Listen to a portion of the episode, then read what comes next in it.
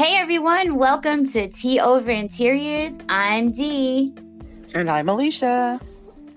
And today, Alicia, we have a very special guest, Janique Taylor. And she is one of my sister friends for life. And I love her very much because she gives great advice. So take it away, Janique. Hey, Janique. Hi. Hi, everyone. Thanks for joining us today. Would you like to let, I'm going to let you tell us about you. So I'm going to give you the floor. Okay. All right. So my name is Janique Taylor. I am a licensed clinical um, social worker and psychotherapist. I work with a range of um, of people from ages from elementary school all the way to um, late in life. So I'm just here to bring a little insight. Well, honestly, I'm just here because I was asked and I have I have some knowledge. And don't worry. And I don't have, worry. Yeah, knowledge is good. Absolutely, and just hoping to bring a little clinical um, insight on the discussion.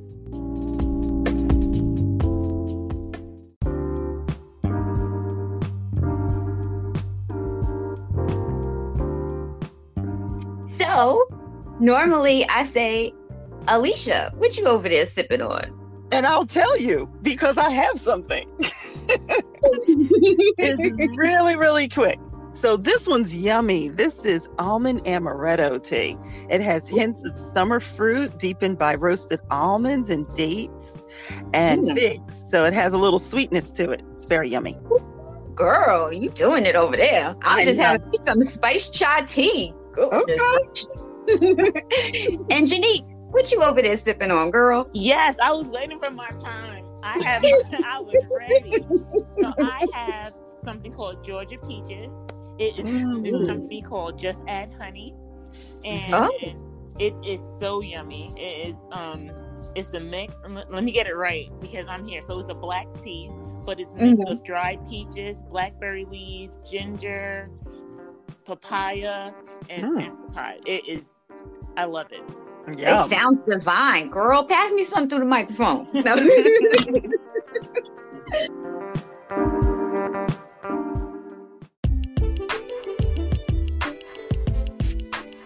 All right. So the next order of business is my totally random fact that comes out of left field. So you guys ready? Yes. Yes. All right. Well, did you guys know that pigeons can tell the difference between a Picasso and a Monet? Okay. and I'd like to know how they know that. well, in a 1995 study done by the Journal of the Experimental Analysis of Behavior, oh boy. They they were able to successfully train pigeons to learn to discriminate color slides of paintings by Monet and Picasso. Hmm. Following this training, they discriminated novel paintings by Monet and Picasso that had never been presented during this discrimination training. Furthermore, they showed generalization from Monet's to Cezanne's and Renoir's paintings or from Picasso's to Braque's and Matisse's paintings. These results suggest that pigeons' behavior can be controlled by complex visual stimuli in ways that suggest categorization. even upside down, they can tell the difference. So these little art connoisseurs, this is probably the reason why they're always landing on the statues in the parks. Mm, how about that? but, but that's interesting, though. That really is because visual stimuli, which I'm assuming we're going to chat about a little bit today, is real. Visual yeah. stimuli is real, and we're in the business of visual stimuli, aren't we? Are we not? We are, and so that brings me to speaking of little art connoisseurs and little critters that brings me to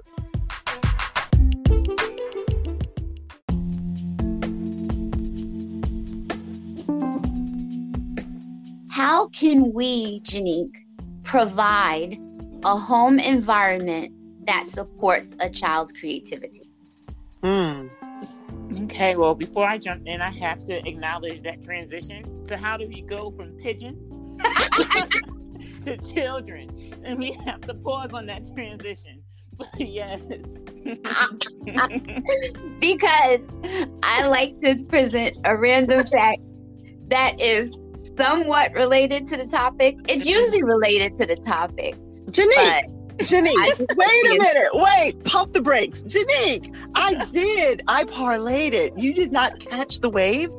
Vision, visual. Stimuli. Thank you. Wait a minute. She jacked me all up. I tried to do my thing. You both did expertly. Like I, it really was just to acknowledge how smooth you did it because you both were able to, you know, transition from pigeons, which you know, from I'm from New York City, so we call them flying rats to children and think about Yep. like visualization and everything else. Some children are pigeons and visualize. So no, it was more like kudos because it was smooth. Oh my lord. So yes. Okay, let me bring back my composure. So yes. Um Z, can you please repeat the question? I know I threw you I threw you all the way off. And that's what I like to do. So now my question for you is how can we provide how can one provide a creative home environment for a child? Okay. So I, from my experience, um, the way we do that is just providing a space for creativity. So we we have to have a, a home that's inclusive, and that means that there needs to be areas that you may have de- that you may have designated for creativity, um, and that's important. Um, we we just can't have everything off limits. We have to, you know, and you and you ladies are into you know design and visualization and everything else but um, hopefully when you have like clients and people is about having a space so having a a home that a child doesn't feel like they can do anything right or there's no space that belongs to them or even that space that is quote unquote theirs the parents always wanted to look a certain way um, stifles their creativity and then they start making their own space their own places to create things. So um, I tell people like if your child likes to draw, then like get that big paper and maybe tape it somewhere. Um, tape it to a window, tape it to certain places in an area that they know that that's their drawing place. And it's just the way we phrase things. It's really important. There's this great book called "Don't Think About Purple Elephants," and it's just the way we how we phrase things. So when I say don't think about purple elephants, um, most likely right now you're visualizing a purple elephant, um, what that may look like. And what happens is that when we tell children, um, or, or people in general, like don't do like don't draw on the wall. Now we're looking at that wall more invite like it's more invitive. Um, like, oh wow, that is a good idea. You know, why can't I if I just do a little bit? Will they notice? So now we're really thinking about the wall. So the way we can phrase it is is like if there's like, you know, people do like chalkboard paint. I don't even know that's still in, but like having an area, like you know, this is your space, you know, draw on this and make that more um inviting than saying don't draw on something else because that brings that attention to the don't and to whatever is off limits. And it's and it's very important about how we phrase things. That doesn't seem like make things seem invited to to, Mhm. to children Mhm. to have opportunity for them to create. So, I mean, if it is as easy as go taking a trip to the dollar store and just getting a whole lot of different um, items, and you don't necessarily just have to go to the art supply section. I mean, you can get like flowers, you can get straws, you can get whatever it is, and just give them the opportunity to create or build. Um, I think what happens a lot is that people have a vision on what being creative should look like um, based on whatever they see or their or their past experiences but it, it looks like whatever you want it to look like and being open to that and just being surprised on what a person could create with with materials that may not even be art materials Yes, true. Very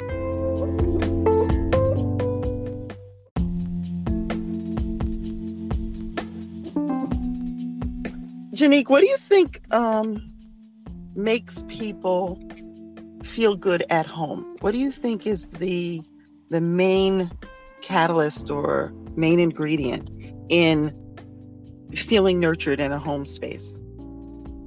Oh, for absolutely, that's a great question, and it kind of goes, yes, and it kind of goes back to what we learned is called like Maslow high, hierarchy of needs, and mm-hmm. one of the most important components is feeling safe, mm-hmm. um, safety and and sense of comfort. Um, all the other stuff um, is secondary to that. Mm-hmm. Um, when we feel safe, and safety can look so different. It can be a place where you know, where you feel that no one will bother you in the home. Feeling safe, know that you're comforted by things that make you feel good. Um, feeling safe may just know that you have a place just to relax mm-hmm. and that you can just, you know, put your feet up and or even being safe might be even having your own space where you can sit and read. So safety and being comfortable is, is number one um, mm-hmm. before you get into like aesthetics and things of that nature. Um, mm-hmm. when you know that that that that is your space, and when you go there, you can let down your guard of the world. That mm-hmm. is, I, I, believe, is like number one of the most important things. Do you find that people think that that's important, or they don't yes they they do think it's important but in my 36 years in design i must say that they don't know that that's what they're looking for because when they reach out to an interior designer they are not necessarily asking for that they're asking for something they don't know how to do they're mm-hmm. saying listen i, I this is my home but i have not been successful at completing this so that i feel like and, and sometimes they're just trying to make the house look like something they saw on HGTV or something they saw in a magazine because they feel like that's going to make them feel another step beyond what they've already created. Most people create safety in their homes mm-hmm. just instinctually because that's what we do as human beings. I think if we if we have uh, enough even if we don't have a lot of resources, to be honest, it doesn't really matter as you said, it's not the stuff that's in the house. It's the way we feel about that space. Mm-hmm. And most of us want to feel safe at home. So what we do, if we have the the, the cognitive wherewithal, if, if, we're capable of it, what we will do is we will nest or we will create something that nurtures us. Mm-hmm. Whether and sometimes it's clutter. I find that a lot. Um, once they've gotten me involved and and Dee involved, we have to sometimes pare down and remove some of the clutter, but so, you have to be cognizant of the fact that some of that clutter creates that safety for people. Mm-hmm. So it, it's different stuff for different people. Um, once we're invited into the home, we are now asked to make sense of what feels a little senseless, you know, whether mm-hmm. it's clutter, whether it's the a poorly scaled furniture inappropriately scaled to the size of the spaces. Mm-hmm. Um, but there's a little, there's a lot, there are a lot of nuances to that, and there's a lot of um, understanding of the rules of design, balance, symmetry, scale, rhythm, you know, all those things, line, texture. And so, what we have to do once we come in is create balance in all mm-hmm. of that. Mm-hmm. mm-hmm. It's a science people don't realize it. They think it's just we're mm-hmm. playing, you know, play play. We're having fun. We're, you know, putting a bunch of cute stuff in a room, and it's so not that. Mm-hmm. Yeah, what people don't realize is that design, interior designers' first job is to create a space that provides safety and wayfinding and all those different things, and we just make it look good. That's the end result.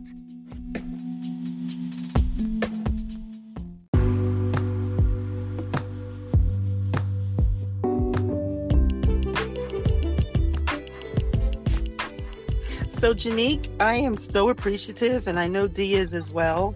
We really, really appreciate your perspective, and we hope that you have enjoyed being with us and that you'll come back and join us again because it's wonderful to know from um, a psychological perspective what is happening when we work with our clients and what they're experiencing and what they're receiving, you know, on an emotional level. So thank you.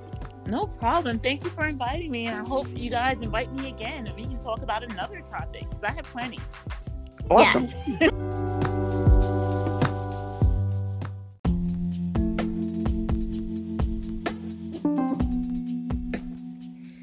T.O. Interiors is brought to you by Truesdale Morrison Staging and Design.